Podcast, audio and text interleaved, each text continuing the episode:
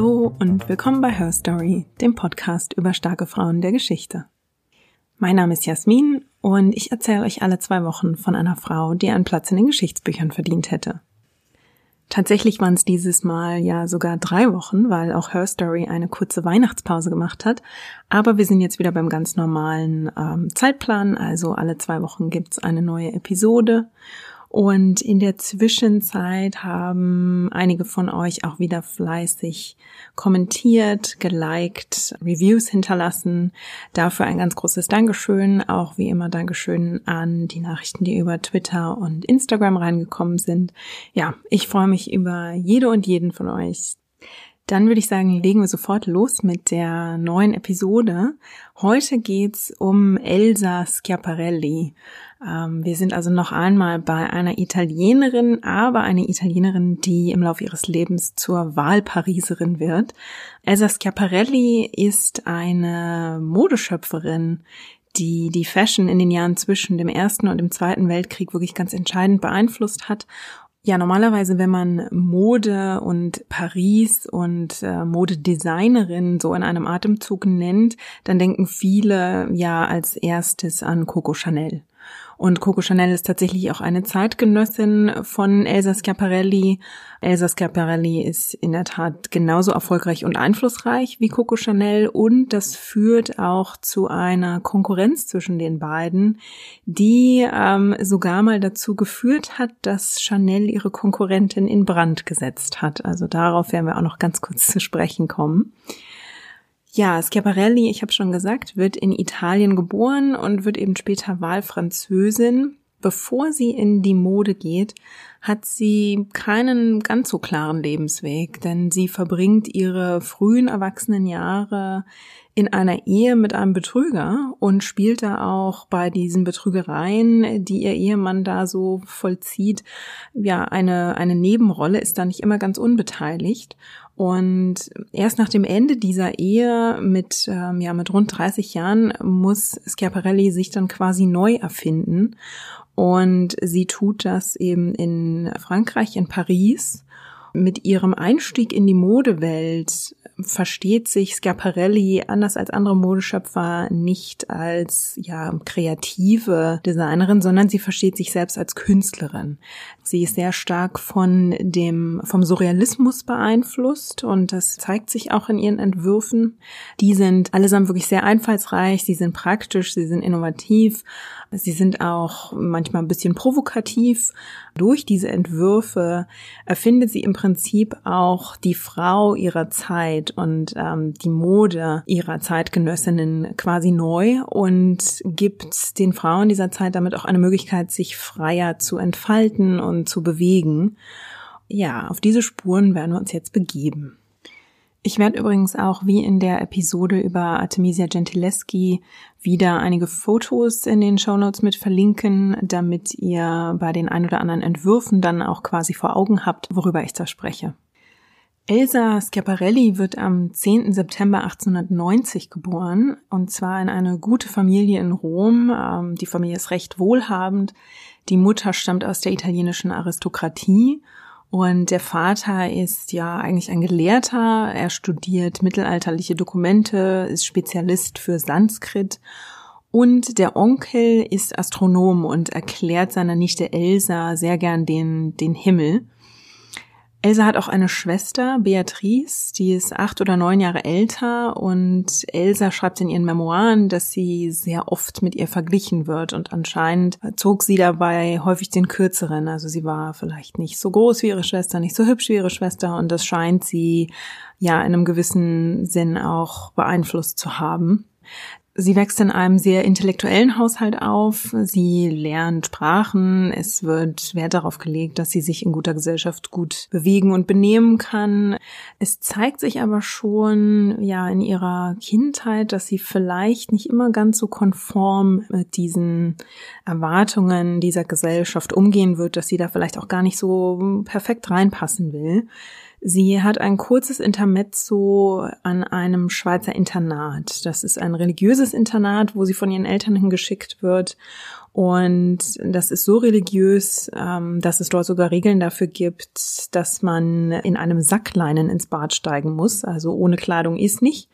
Und als sie dagegen verstößt, weil sie eigentlich auch gar nichts anderes kennt von zu Hause äh, und eben ohne diese Sacklein äh, ihr Bad nimmt und dabei von einer Nonne beobachtet wird, wird sie direkt zur Leiterin des Internats zitiert. Da gibt's dann eine Art ja Auseinandersetzung und daraufhin tritt Elsa dann in den Hungerstreik und lässt ihrem Vater eine Nachricht zukommen, der sie dann relativ kurz danach auch heimholt. Also das ist ein wirklich ein Experiment von nur wenigen äh, Wochen, aber auch daheim wird sie nicht so wirklich glücklich mit den Regeln. Ähm, wir befinden uns ja in der Zeit um die Jahrhundertwende und äh, sie ist das Mitglied einer ja, höher gestellten, wohlhabenderen italienischen Familie. Insofern ist es wenig überraschend, dass ihre Eltern schon nach einem Ehemann für sie Ausschau halten und dass ihr dabei relativ wenig Mitspracherecht zugestanden wird. Und es gibt dann schon einen Interessenten, der auch wiederholt das Elternhaus aufsucht und sich dort quasi präsentiert. Elsa ist von dem aber wenig beeindruckt und lässt relativ schnell durchscheinen, dass sie frustriert damit ist, dass sie keinen Einfluss auf die Wahl des Ehemanns hat. Das muss ja also sehr ähm, einengend vorgekommen sein und sie nutzt dann auch die erste Gelegenheit zur Flucht. Sie hat eine Freundin, die ihr eine Anstellung als Kindermädchen anbietet auf einem englischen Landsitz. Und Elsa greift also nach dieser Chance, sobald sie sich ihr bietet und flieht regelrecht aus Italien nach England.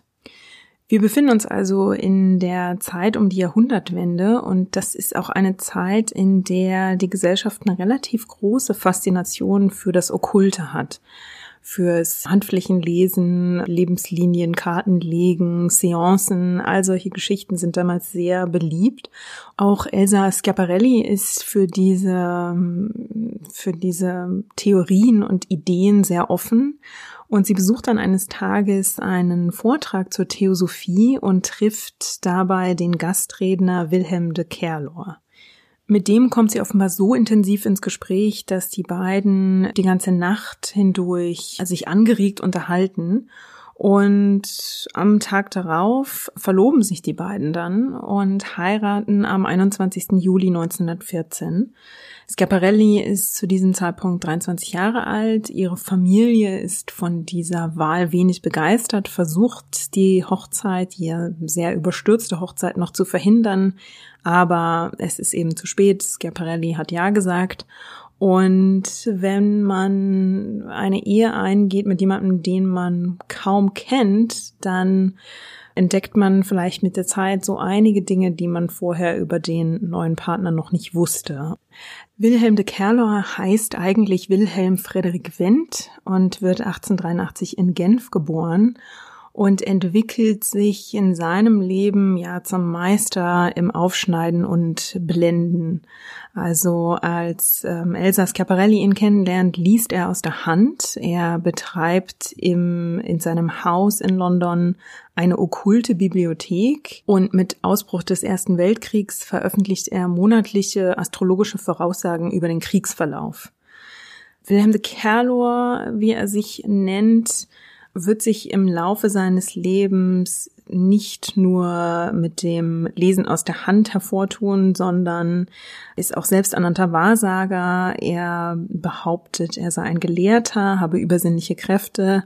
Später ist er auch selbsternannter Kriminologe und nennt sich The World Famous Dr. Wilhelm de Kerlor. Also man sieht schon, Bescheidenheit ist seine Sache nicht, aber was er eben sehr gut kann, ist sich selbst verkaufen und seine Geschichten verkaufen, egal ob sie wahr sind oder nicht. Mit seinem Geschäft der Wahrsagerei verstößt er allerdings in dieser Zeit, als er sich in London betätigt, gegen ein britisches Gesetz, das eben genau diese Wahrsagerei unter Strafe stellt und er fällt damit so negativ auf, dass er 1915 des Landes verwiesen wird. Elsa und Wilhelm sind zu dieser Zeit weniger als ein Jahr verheiratet. Ähm, das heißt also, das ist eigentlich auch schon eine große Zäsur in dieser so jungen Beziehung. Ja, nachdem die beiden jetzt London verlassen mussten oder England verlassen mussten, ziehen sie zunächst nach Frankreich. Über Paris kommen sie nach Cannes und wenig später wandern sie dann weiter in die USA wie häufig man in dieser Zeit die das eigene Auftreten, ähm, den eigenen Namen oder auch die Selbstdarstellung eben der Situation anpasst, zeigt sich, wenn man auf die Passagierliste schaut. Dort gibt sich Schiaparelli nämlich als italienische Professorin aus Nizza aus und ihr angetrauter Wilhelm nennt sich jetzt nicht mehr De Kerlor, sondern De Kerlov und ist jetzt plötzlich Russe. Und seine stetigen Neuerfindungen machen eben nicht beim Namen halt, sondern auch bei der Profession. Also er zirkuliert so durch eine Idee nach der anderen. Er gibt sich als, ja, anfangs als Russe aus, dann als französischer Redner, später als Autor, als Psychologe, als Seher, als Prophet. Und ja, also ich glaube, sein größtes Talent ist eigentlich, dass er die Leute besoffen quatscht, bis sie ihm alles glauben. Und da gehört in dieser Zeit auch Elsa mit dazu. Sie leben anfangs in einem Hotel in New York äh, und sie leben von Elsas Mitgift. Die schwindet aber schneller, als das Geld mit Wilhelms zwielichtigen Geschäften wieder reingeholt werden kann.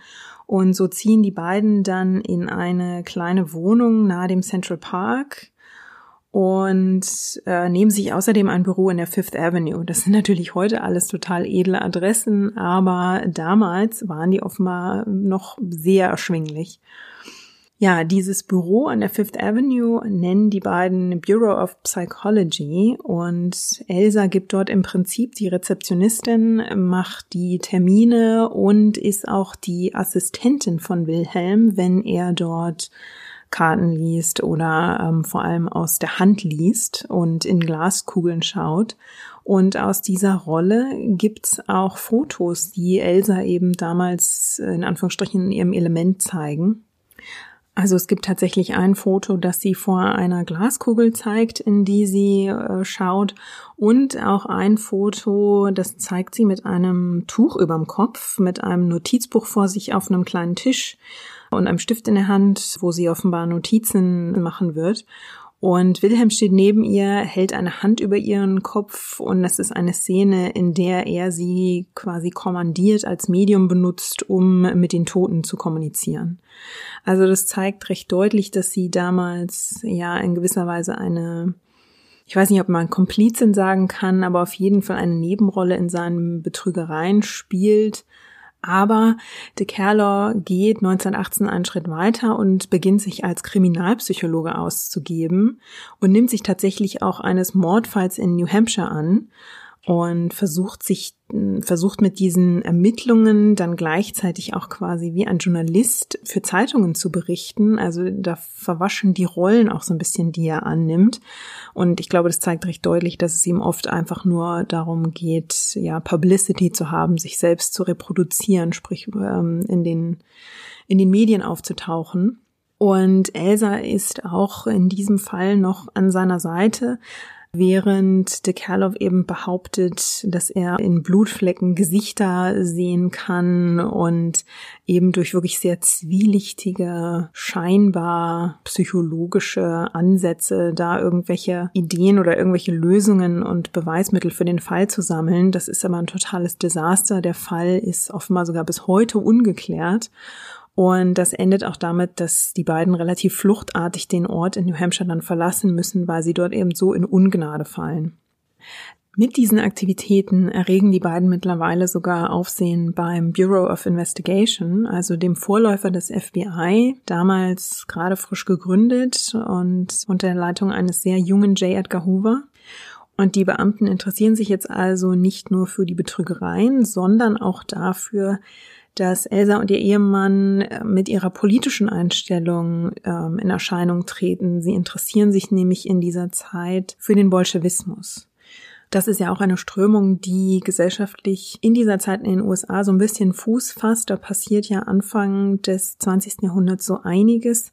Es gibt den ersten Red Scare, also die Angst vor Kommunisten und vor allem vor Anarchisten in dieser Zeit, weil sich im Zuge der Arbeiterbewegung dort eben sehr viel tut und es tatsächlich eine Reihe von Anschlägen gibt von Anarchisten, die sich eben gegen die großen Kapitalisten, so Leute wie Rockefeller Rockefeller, Carnegie und all die, die mit der Industrialisierung reich geworden sind, die sich eben gegen diese Kapitalisten stellen und jeder, der also mit Bolschewismus und Anarchismus in dieser Zeit liebäugelt, ist den Beamten hochsuspekt. Das ist ja auch eine Geschichte, die sich bei J. Edgar Hoover ähm, Zeit seines Lebens im FBI durchziehen wird.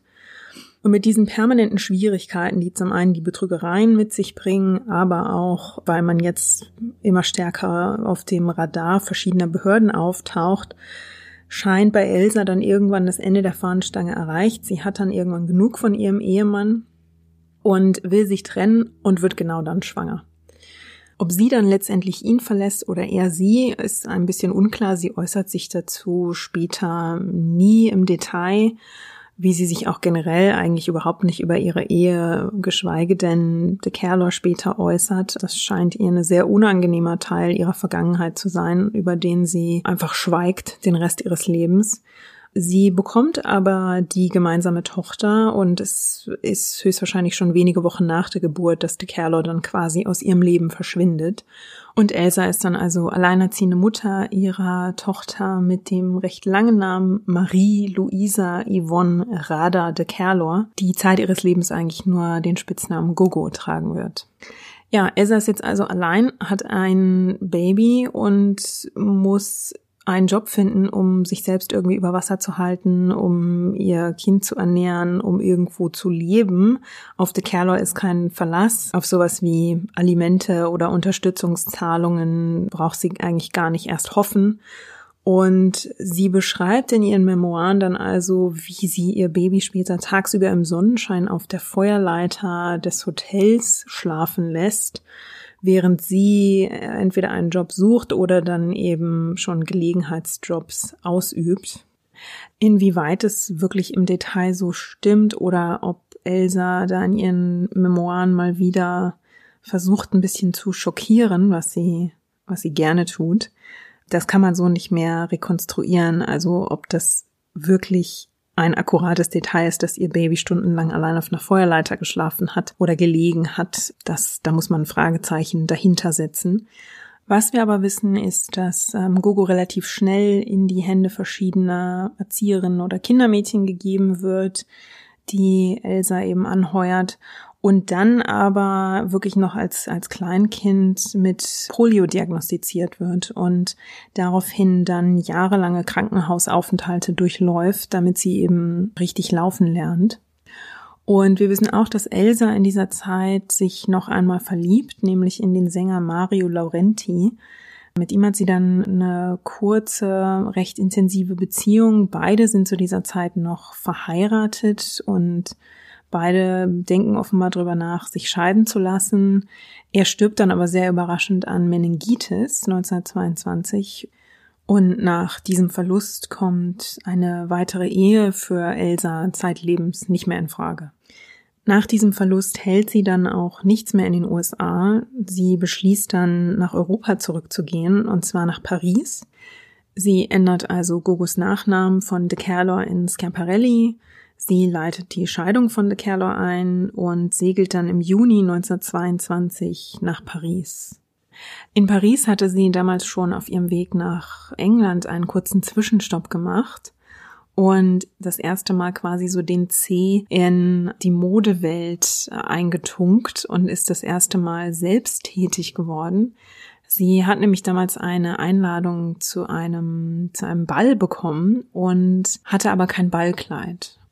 Und sie behilft sich dann damit, dass sie zur Galerie Lafayette geht und dort Stoff kauft, nämlich einen dunkelblauen Crepe de Chine, wird auch China Crepe genannt, und orangene Seide. Und daraus bastelt sie sich dann quasi ein Abendkleid. Sie wickelt den blauen Stoff um ihren Körper und drapiert ihn auch zwischen ihren Beinen, äh, pinnt das dann alles mit kleinen Nadeln zusammen und nutzt die orangene Seide, um eine Schärpe und einen Turban zu fertigen. Und ja, sie schreibt dann äh, in ihren Memoiren auch selbst, dass sie damit auf diesem Ball eine kleine Sensation war, weil niemand bis jetzt so eine Fabrikation eines Kleides gesehen hatte. Es gibt leider keine Fotos, aber man kann sich gut vorstellen, dass sie damit wirklich die Blicke auf sich gezogen hat. Sie hatte bei ihrer Kreation aber ein Problem übersehen, nämlich, dass die Nadeln nicht ganz so gut halten. Und sie schreibt dann, dass sie also beim Tanzen mit einem Tanzpartner lockern sich die Nadeln und beginnen zu Boden zu fallen. Und ihr Tanzpartner ist dann geistesgegenwärtig genug, dass er mit ihr aus dem Raum tanzt, bevor das Outfit dann, ja, zerfällt und sie sich dort auf der Tanzfläche unziemlich blamiert. Aber da hat sie schon das erste Mal ihre ja, Leidenschaft für Mode so ein bisschen erkundet und die meldet sich jetzt zurück als sie nach Paris zieht. Und Paris ist eben zu dieser Zeit, in diesen Jahren nach dem Ersten Weltkrieg, ja, eine pulsierende Metropole. Es sind noch immer viele Intellektuelle, viele Künstler in der Stadt. Es wird, es gibt ständig Bälle und es gibt ständig, ja, in der guten Gesellschaft trifft man sich ständig zu allen möglichen Anlässen. Schiaparelli rutscht dann selbst quasi so ein bisschen in die Modeschöpfung mit rein. Also sie beobachtet, wie viele Frauen, dass sich die Mode dahingehend verändert, dass das Korsett langsam verschwindet. Alles wird ein bisschen flacher, die Rocksäume wandern über den Knöchel und immer weiter aufwärts. Die Frauen schneiden sich die Haare kurz, also da bewegt sich modisch sehr viel. Und auch Elsa experimentiert dann auch nochmal genauso, wie sie es selbst schon getan hat, als sie auf den Ball gegangen ist. Nämlich eine ihrer Freundinnen braucht ein Abendkleid und da kommt Elsa quasi zur Rettung und stattet ihre Freundin mit einer ähnlichen Kreation aus, wie sie es damals schon bei sich selbst getan hat. Diese erste Schiaparelli-Robe, von der es meines Wissens nach leider auch keine, kein Foto gibt, erregt dann die Aufmerksamkeit von Paul Poiret. Paul ist damals der Modeschöpfer, über den Paris spricht. Der hat einen großen Einfluss auf den Stilwandel in dieser Zeit, weil er nämlich fließende Gewänder entwirft und designt. Und diese Gewänder sind inspiriert von orientalischen Bühnenoutfits der Ballet Russe, der russischen Balletttruppe, die damals europaweit oder ich glaube sogar weltweit auf Tourneen geht. Und die Kreationen, die Gewänder, die Poiret also daran angelehnt entwirft, sind damals quasi der Dernier Cri, also der, der letzte Schrei in, in Frankreich. Sie fühlt sich davon eben sehr beflügelt, ganz offenbar. Wer wäre das nicht, wenn man quasi ein Kompliment vom Maestro bekommt? Und sie beginnt dann also mit Abendkleidern zu experimentieren und äh, bezeichnet sich dann auch sehr bald als Künstlerin. Für sie gehören Kunst und Mode zusammen. Also das Entwerfen und Designen ist für sie nicht nur Kreativität, sondern wirklich Kunst. Und Elsa ist auch sehr stark in dieser Zeit von den Surrealisten beeinflusst. Das wird in ihrer Mode auch noch eine Rolle spielen ja, sie bringt diesen surrealistischen Ansatz eben auch in die Mode und das wird einer der Gründe, weshalb ihre Entwürfe dann so stilbrechend sind und worin sie sich auch sehr stark von Chanels Entwürfen unterscheiden. Ihren Durchbruch hat sie dann aber nicht mit einer fließenden Abendrobe, sondern mit einem Strickpullover. Zu dieser Zeit sind Strickpullover eigentlich ja was für Landpomeranzen oder eben wirklich nur, wenn man aufs Land geht und dort ein praktisches Kleidungsstück braucht. Und Elsa läuft eines Tages durch Paris und sieht eine Frau mit einem Pullover in schwarz-weiß mit einem Muster drauf, das sie interessant findet. Und sie fragt dann die Frau, wo dieser Pullover herkommt und findet heraus, dass es eine Armenierin ist, die den gestrickt hat Sie macht die Armenierin dann ausfindig, ähm, deren Spitzname ist Mike. Und sie verabredet dann also mit Mike, ihr einen Pullover zu stricken, für den sie dann das Muster entwirft. Und sie entwirft dann einen schwarzen Pullover mit weißen Bündchen und einer weißen Schleife, also wie eine Schluppenbluse, die aber eben nicht auf dem Pullover drauf liegt, sondern die als Muster in dem Pullover eingestrickt ist. Es gibt dann mehrere Versuche und beim dritten Anlauf klappt's dann. Schiaparelli trägt diesen Pullover, davon habe ich euch ein Foto in den Shownotes verlinkt. Sie trägt diesen Pullover dann bei einem Lunch mit wohlhabenden Damen, die sie kennt. Und die sind vollkommen aus dem Häuschen. Also die sind begeistert von diesem elegant aussehenden Pullover und ja, bestürmen sie direkt mit Fragen, wo sie den gefunden hat, wo sie den her hat, ob sie den kaufen oder bestellen können. Und interessanterweise sitzt bei diesem Lunch auch ein Einkäufer des New Yorker Kaufhauses Abraham Strauss und der bestellt dann direkt mal 40 Pullover, die er in zwei Wochen geliefert haben will. Und bei der Gelegenheit hätte er dazu auch gern noch passende Röcke für diese 40 Pullover.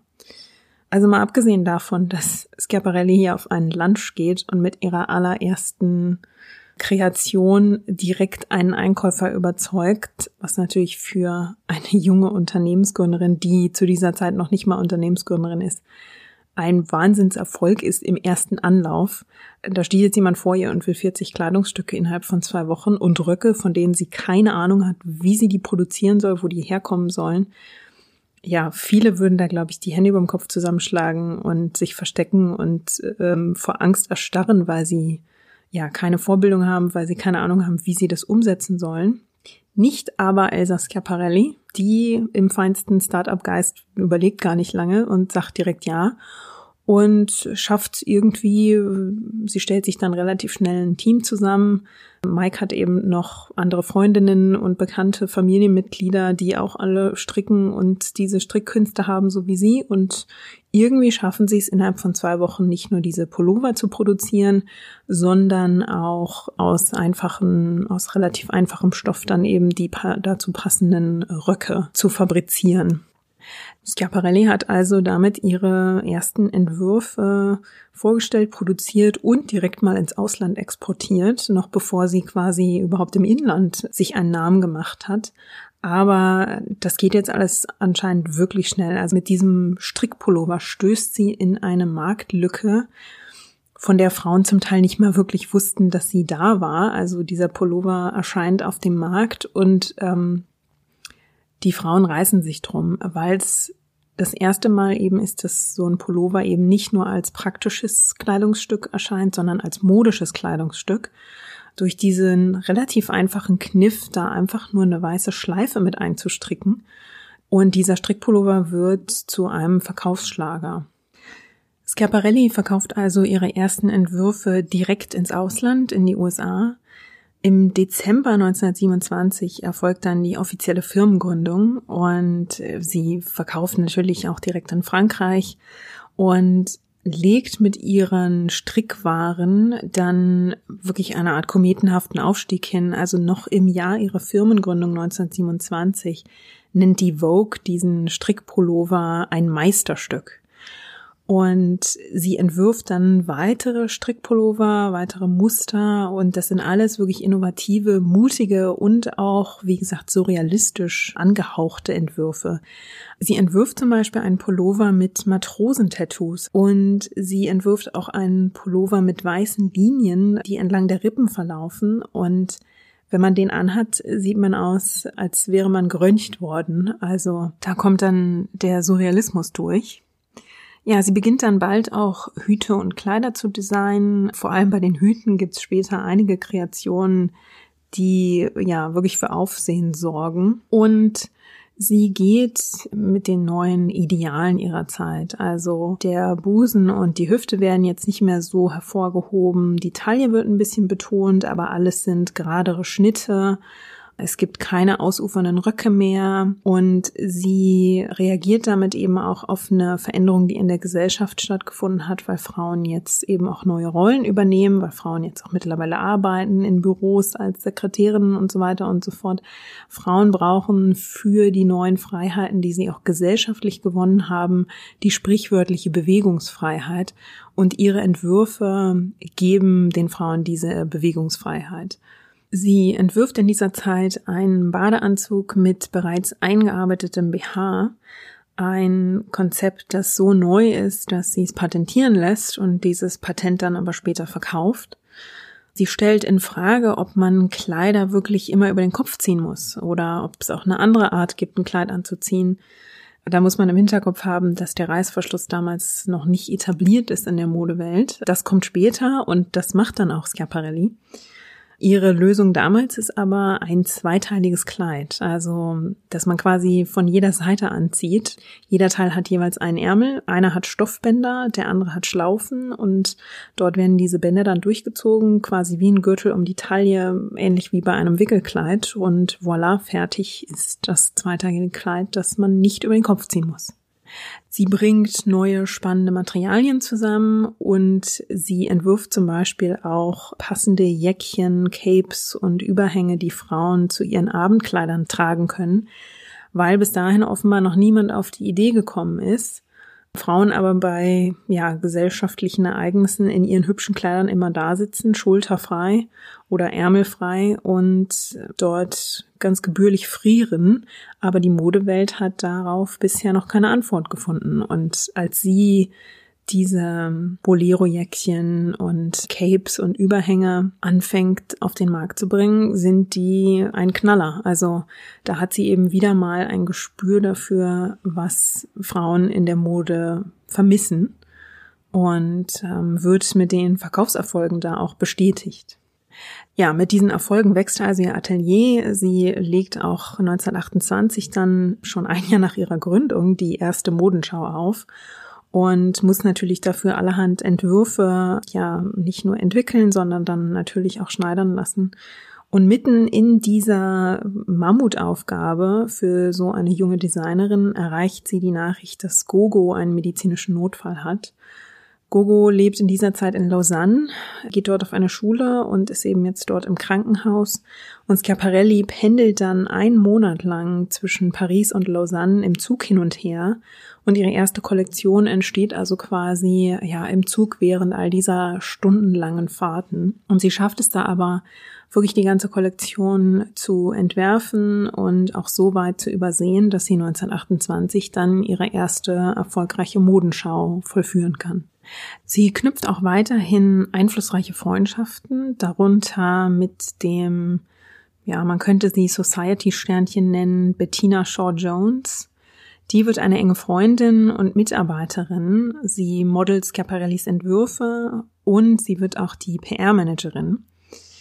Bettina Shaw Jones heiratet später den französischen Politiker Gaston Bergerie und das wird noch eine sehr wichtige Verbindung für Schiaparelli werden, aber auch eine, die nicht ganz unproblematisch ist. Ihr Business wächst also, sie lockt die besten Schneiderinnen der Branche an, sie schafft es auch, ähm, talentierte Schneiderinnen von anderen Modehäusern abzuwerben. Als Arbeitgeberin ist sie bekannt dafür, dass sie nicht immer einfach ist, weil sie ja als Künstlerin sich versteht, weil sie Perfektionistin ist und es eben mehr als nur einen Anlauf braucht, bis Madame zufrieden ist. Aber sie ist auch sehr großzügig gegenüber ihren Mitarbeiterinnen und ihr ist es auch wichtig, also sie legt Wert darauf, dass sie ihre Angestellten auch alle gut bezahlt. Als Frau und Designerin entwirft sie natürlich auch mit einem Blick auf die Unvollkommenheiten, die Frauen manchmal an sich selbst zu erkennen glauben. Und daraus entwickelt sich dann zum Beispiel auch eins ihrer Markenzeichen, dass sie anfängt, Schultern etwas zu polstern, um vielleicht den Rücken etwas gerader zu machen, die Schultern tatsächlich etwas zu betonen, Sie entwirft mit schmalen Hüften, mit mittelgroßen Absätzen. Sie setzt die Taille etwas höher, damit die Beine gestreckt werden. Das klingt für uns heute natürlich ein bisschen konservativer, ist aber damals wirklich topmodisch und der letzte Schrei. Und diese großen Schulterakzente, die werden tatsächlich für Schiaparelli auch ein Markenzeichen ihrer, ihrer Entwürfe.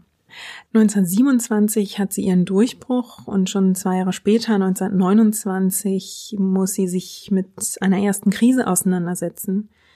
In New York gibt's den Börsencrash und kurz danach folgt die Wirtschaftskrise, die die USA und Teile der Welt dann in den 30ern ja auch fest im Griff haben. Und Schiaparelli reagiert darauf modisch gesehen mit einem ersten Kurswechsel. Ähm, sie hat bis dahin viel auf gedeckte Farben gesetzt und sie stemmt sich jetzt gegen diese Tristesse mit leuchtenden Farben. Also jetzt entwirft sie in Orange, Aprikot, Pfirsich, um dem Ganzen ja eben so ein bisschen zumindest munterere Farben entgegenzusetzen. Aber sie ist sich natürlich auch bewusst, dass Leute mehr darauf achten, wie viel Geld sie auf Kleidung verwenden. Und deswegen wird sie mit ihren Entwürfen recht praktisch. Also sie entwirft jetzt Kleidung, die für mehr als einen Zweck getragen werden kann. Es lassen sich Teile abtrennen oder beidseitig tragen und sie schafft es also dadurch, sich gegen die Krise zu stemmen Während die Exporte vieler Modehäuser in den 30ern wirklich stark einbrechen, schafft sie es 1934 8000 Kleidungsstücke jährlich zu produzieren und eben zu exportieren, was damals wirklich eine Leistung ist. In dieser Zeit finden auch die Vorläufer der Fashion Week statt. Das sind Termine, zu denen verschiedene Käufergruppen, die Käufer aus Deutschland, aus Italien, aus England, zu jeweils verschiedenen Terminen, verschiedenen Modenschauen die Modehäuser besuchen. Und da gab es sehr interessante Regeln, die den Modehäusern wahrscheinlich in dieser Zeit auch beim Überleben geholfen haben. Nämlich die Käufer mussten im Vorfeld zusichern, eine gewisse Anzahl Kleider abzunehmen, sonst mussten sie 100 Dollar Strafe zahlen. Das ist natürlich eine sehr schlaue Strategie. Schiaparelli wird in diesen Jahren wirklich zur Modeautorität und stattet bald junge Frauen aus, von denen bis dahin noch niemand was gehört hat, die dann aber doch sehr bekannt werden sollen. Zum Beispiel auch eine junge Dame, die quasi als Mauerblümchen in ihr Geschäft kommt und neu eingekleidet dann durchstartet. Eine junge Dame namens Catherine Hepburn. Und Catherine Hepburn sagt dann später selbst, dass es dieser Besuch bei Schiaparelli war, diese Verwandlung, die ihre Karriere gestartet hat.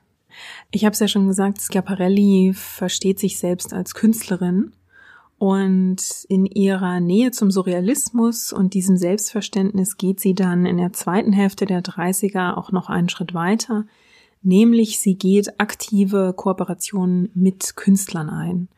1937 entwirft sie eine Kollektion mit Jean Cocteau.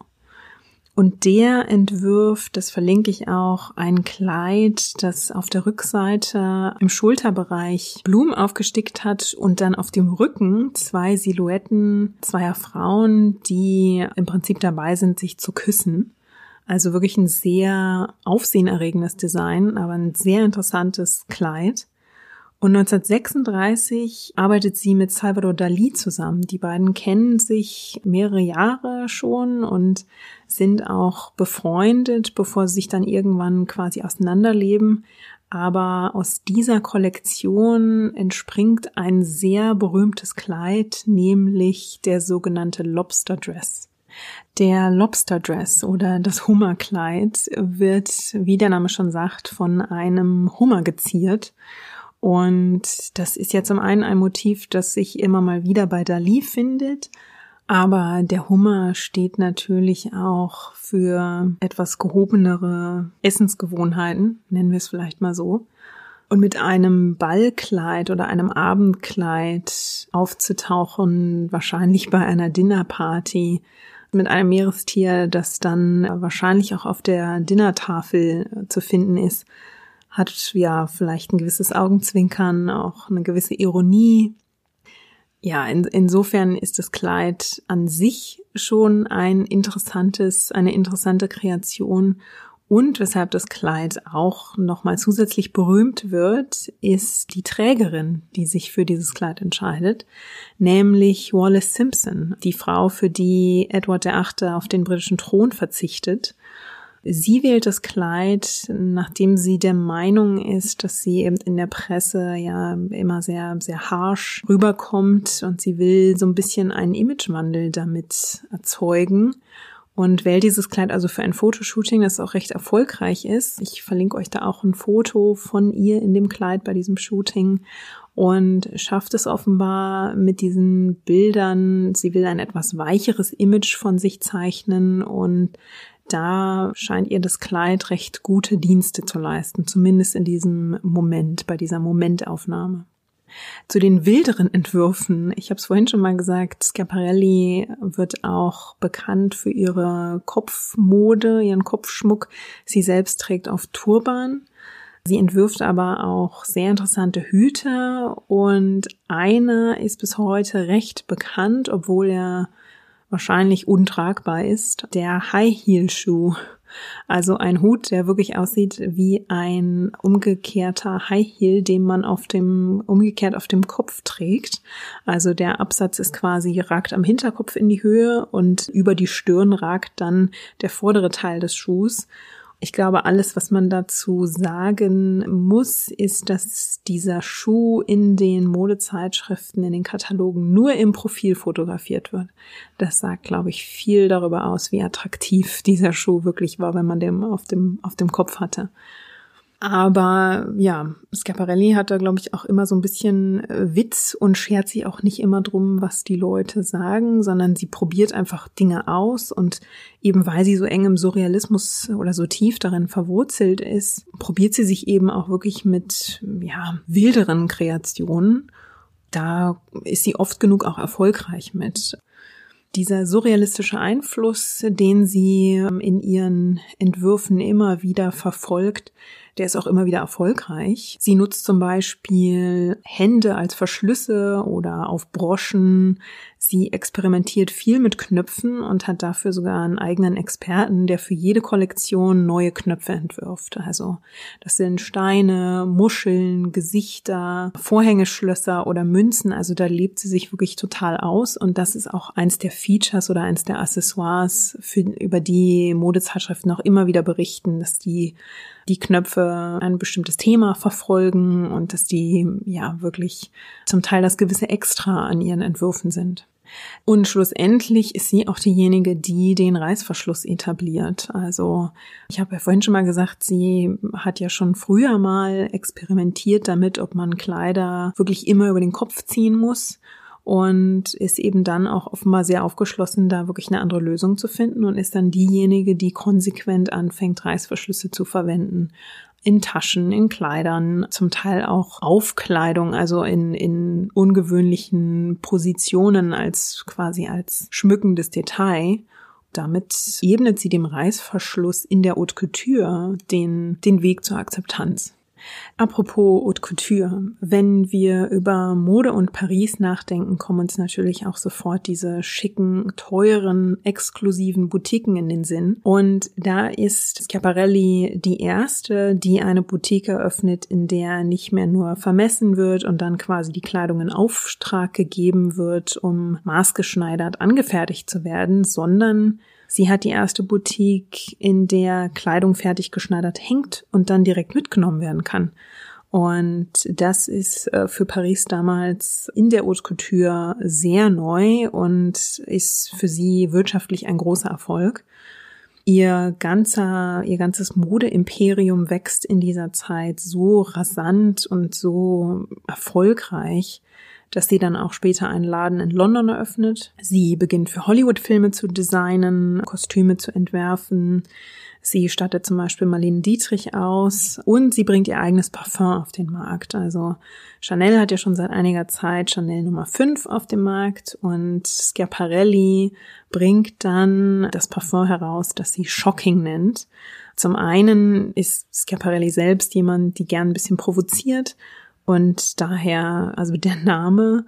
Zum anderen kommt das Parfum auch tatsächlich in einer etwas provokanten Verpackung, nämlich die Flasche ähnelt einem nackten Frauenkörper. Und das ist eben auch wieder was, was in dieser Zeit zu einer Kontroverse führen könnte. Aber Schiaparelli schafft es, das Ganze so zu verpacken und vor allem auch das Parfum so zu designen. Es ist offenbar ein sehr eindringlicher, sehr intensiver Duft, den sie da kreiert, dass dieses Parfum zum Klassiker wird. Und ich glaube, die Leute reißen sich noch heute um die Originalflaschen dieses Parfums.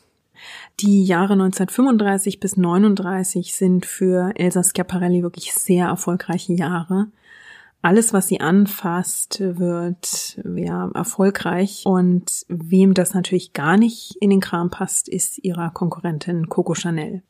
Die beiden beäugen sich auf dem Modemarkt gegenseitig, meist aus sicherem Abstand. Offiziell wird nicht schlecht übereinander gesprochen, aber trotzdem scheint es da nicht viel gegenseitige Liebe gegeben zu haben. Die beiden haben natürlich auch ganz unterschiedliche Ansätze und Verständnisse von Mode. Und diese Spannung, die zwischen den beiden existiert, entlädt sich dann mal auf einem Kostümball. Chanel kommt als sie selbst, sagt, glaube ich, auch schon relativ viel. Und Schiaparelli kommt als surrealistischer Baum verkleidet. Chanel fordert Schiaparelli dann zum Tanz auf und tanzt mit Schiaparelli dann in einen Kerzenhalter, so dass Schiaparellis Kostüm Feuer fängt. Und ja, die Gäste kommen dann, eilen dann zur Hilfe, indem sie ihre Wasser aus den Wassergläsern quasi über Schiaparelli, über ihr brennendes Kostüm schütten. Und es ist dann natürlich tagelang Stadtgespräch in der High Society in Paris. Nachdem Chanels kleiner Brandanschlag die Konkurrentin nicht außer Gefecht gesetzt hat, ähm, ist Schiaparelli wirklich 1939 auf dem Höhepunkt ihrer Macht. Und natürlich wissen wir, 1939 ist dann aber das Jahr, in dem der Krieg ausbricht und mit diesem Kriegsausbruch und kurz danach dem Überfall der Nazis auf Belgien finden sich zahlreiche belgische Flüchtlinge in Paris ein. Und Schiaparelli hat dann bald 30 Flüchtlinge in ihrem Haus, die sie dort unterbringt und sie empfängt und bewirtschaftet zum Beispiel Ambulanzfahrer und andere ähm, Transportfahrer, die in dieser Zeit, in dieser frühen Zeit des Krieges eben helfen, die französische Armee mobil zu machen. Und sie entwirft eine Kriegskollektion, die sich, die quasi auf, auf diese Angst von Bombenangriffen zum Beispiel reagiert der sogenannte Siren Suit wird zum Beispiel mit großen Taschen ausgestattet, in denen man Papiere ein, einstecken kann. Und sie entwirft große Handtaschen, also heute würde man das wohl Tote Bag nennen, äh, in die man schnell die Gasmaske, Erste-Hilfe-Set und andere Kleinigkeiten werfen kann. Aber ihre Entwürfe sind trotzdem auch immer noch schick. Also schick zu sein, ist gerade für die stolzen Französinnen in dieser Zeit auch wirklich noch ein wichtiger Punkt. Noch im Jahr des Kriegsausbruchs reist sie nach New York und, und da beginnt auch eine interessante Phase in ihrem Leben. Sie reist mehrmals von und nach Europa und in die USA. Und das in einer Zeit, in der für viele Flüchtlinge und viele Europäer es wirklich immer schwerer wird zu reisen und natürlich auch wahnsinnig schwer wird, ein Visum zu bekommen, sei es als Besucher oder eben als als Resident. Und da stellt sich die Frage, warum sie nie Probleme hatte mit diesen diversen Einreisen. Die Antwort darauf ist, dass sie sehr gute Kontakte hatte, aber auch kontroverse Kontakte. Nämlich den Ehemann ihrer Freundin Bettina, der Franzose Gaston Bergerie. Der spielt nämlich eine wichtige, aber kontroverse Rolle. Er hilft beim Aufbau der Vichy-Regierung, die ja mit den Nazis kollaboriert.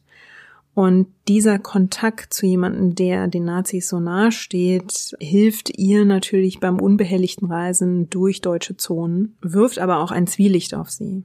Und es ist also da, es ist in dieser Zeit und sie findet sich dann auch gerade nach dem Krieg in einer Rolle, in der man sich keinen genauen Reim auf sie machen kann. Also es gibt Aufzeichnungen, dass sie eine klare Abneigung gegen Mussolini in ihrem Heimatland Italien hat.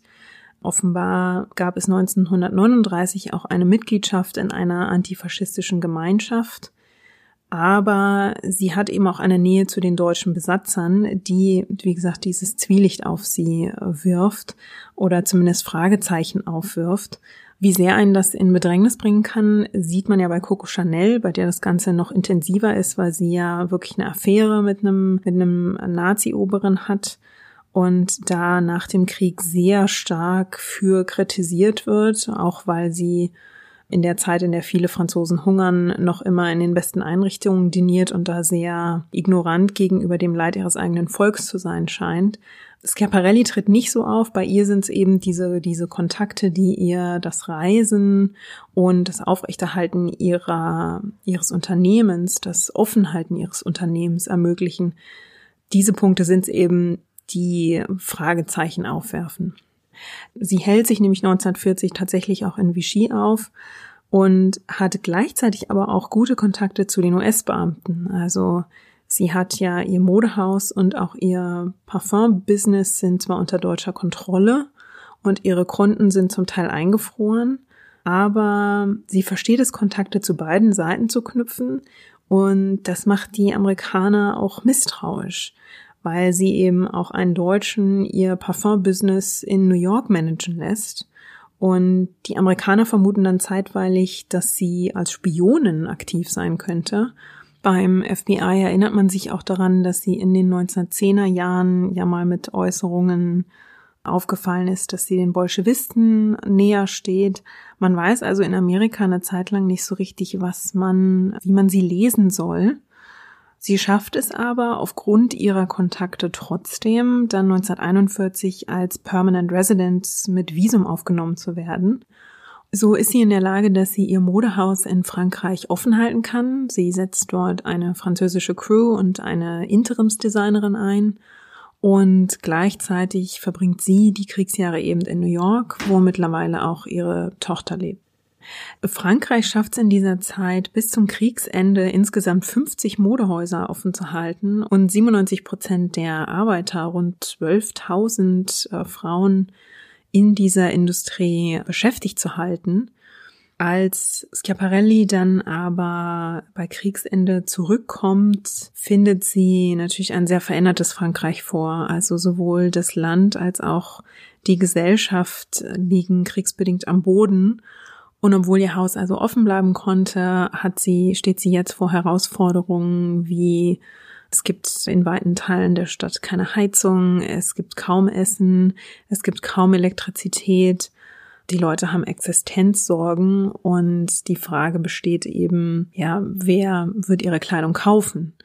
In diesem Moment, unmittelbar am Ende des Krieges, sind es zunächst die GIs, die bei Chanel und auch bei Schiaparelli zum Beispiel Parfums kaufen oder eben auch Kleidungsstücke für ihre Frauen zu Hause.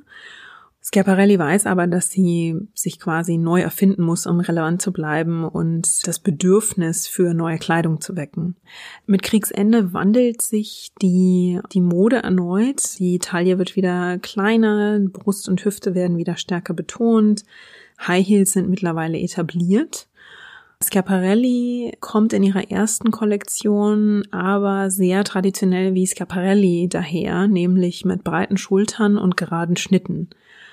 Und das ist schon, ja, im Prinzip der erste Hinweis darauf, dass die Modewelt sich verändert und Schiaparelli aber diesmal diese Veränderung nicht mehr unbedingt mitträgt. Also der Surrealismus ist mittlerweile, ja, wird, wird zunehmend verdrängt von neuen, moderneren Ansätzen in der, in der Kunst. Es gibt auch in der Modewelt selbst neue junge Designer, die jetzt die Bühne betreten, zum Beispiel 1947 Christian Dior. Und Dior entwickelt oder debütiert 1947 den New Look, der jetzt eben wieder diese weiten Röcke, taillierte Blazer und Kleider en vogue macht. Schiaparelli verschreibt sich diesen Änderungen aber nicht. Also sie geht da eben nicht mit und sie entwickelt aber auch keine Antwort darauf. Insofern beginnt jetzt die Zeit nach dem Krieg, in der sie wirtschaftlich mehr und mehr unter Druck gerät. Sie reagiert darauf zunächst, indem sie sich junges Talent ins Haus holt, nämlich einen jungen Designer namens Hubert de Givenchy, der designt von 1947 bis 1951 bei ihr. Der ist damals gerade 18 Jahre alt, als er bei ihr anfängt. Und als er geht, macht die Boutique in Frankreich auch kurz danach schon keinen Gewinn mehr. Modisch ist Schiaparelli mit ihren Entwürfen selbst jetzt also nicht mehr relevant genug. Womit sie noch sehr gut Geld verdient, was weiterhin wirklich ein Gewinn- und Erlöstreiber bei ihr ist, ist das Parfum. Sie gibt dann aber diesem Gespür schließlich nach, dass die jungen Talente nach der Macht in der Modewelt greifen und entwirft 1954, also wirklich nur drei Jahre nachdem Givenchy ihr Haus verlassen hat und selbstständig erfolgreich wird, entwirft sie 1954 ihre letzte Kollektion. Ja, das Haus Schiaparelli bröckelt dann quasi so Stück für Stück weg. Sie lebt dann aber einen komfortablen und langen Ruhestand. Sie lebt hauptsächlich in Paris, besucht regelmäßig New York und hat ein Ferienhaus in Hammamet in Tunesien, in dem sie sich sehr wohl fühlt, in dem sie in ihren Ruhestandsjahren viel Zeit verbringt und es dort wirklich sehr genießt. Sie malt dann auch und verlebt insgesamt einen ja komfortablen Ruhestand, äh, besucht regelmäßig ihre Tochter, ihre Enkelin. Mit über 80 äh, bekommt sie dann doch schwerwiegendere gesundheitliche Probleme und dann fällt die Entscheidung, ihr geliebtes Haus in Paris zu verkaufen. Und bevor sie das Haus dann aber wirklich räumen muss, hat Schiaparelli einen Schlaganfall und stirbt dann am 13. November 1973. Begraben wird sie auf einem kleinen Friedhof auf dem Land in Frankreich. Den Grabstein ziert ihre Unterschrift in Gold und so setzt Schiaparelli einen letzten modischen Akzent. Das Haus Schiaparelli wurde 2007 sozusagen wiederbelebt. 2007 hat ein Italiener die Marke gekauft und 2014 hat das Haus Schiaparelli dann wieder eine erste Kollektion aufgelegt und vorgestellt. Seitdem versucht das Haus also mit den Entwürfen ähm, ja den Geist, den modischen Geist von Firmengründerin Elsa Schiaparelli weiterleben zu lassen. Ihre bahnbrechenden Entwürfe Davon finden sich heute viele in Museen und da gibt's für Besucher und Betrachter nach wie vor so einiges zu entdecken. Damit sind wir am Ende der Episode angelangt. Euch wie immer ganz lieben Dank fürs Einschalten und fürs Zuhören. Ich hoffe, ihr hattet Spaß eure Meinung zur Episode und zur Show dürft ihr mir gern als Kommentar oder als Review dalassen bei Apple Podcast. Da freue ich mich sehr. Ihr könnt mir aber auch eine Nachricht schicken, entweder per E-Mail, feedback at herstorypod.de oder ihr kontaktiert mich auf Twitter oder Instagram. Dort findet ihr mich unter dem Handle at herstory-pod. Wir hören uns dann wieder in zwei Wochen und tauchen gemeinsam in die nächste Geschichte einer spannenden Frau ein. Und bis dahin, lasst es euch gut gehen.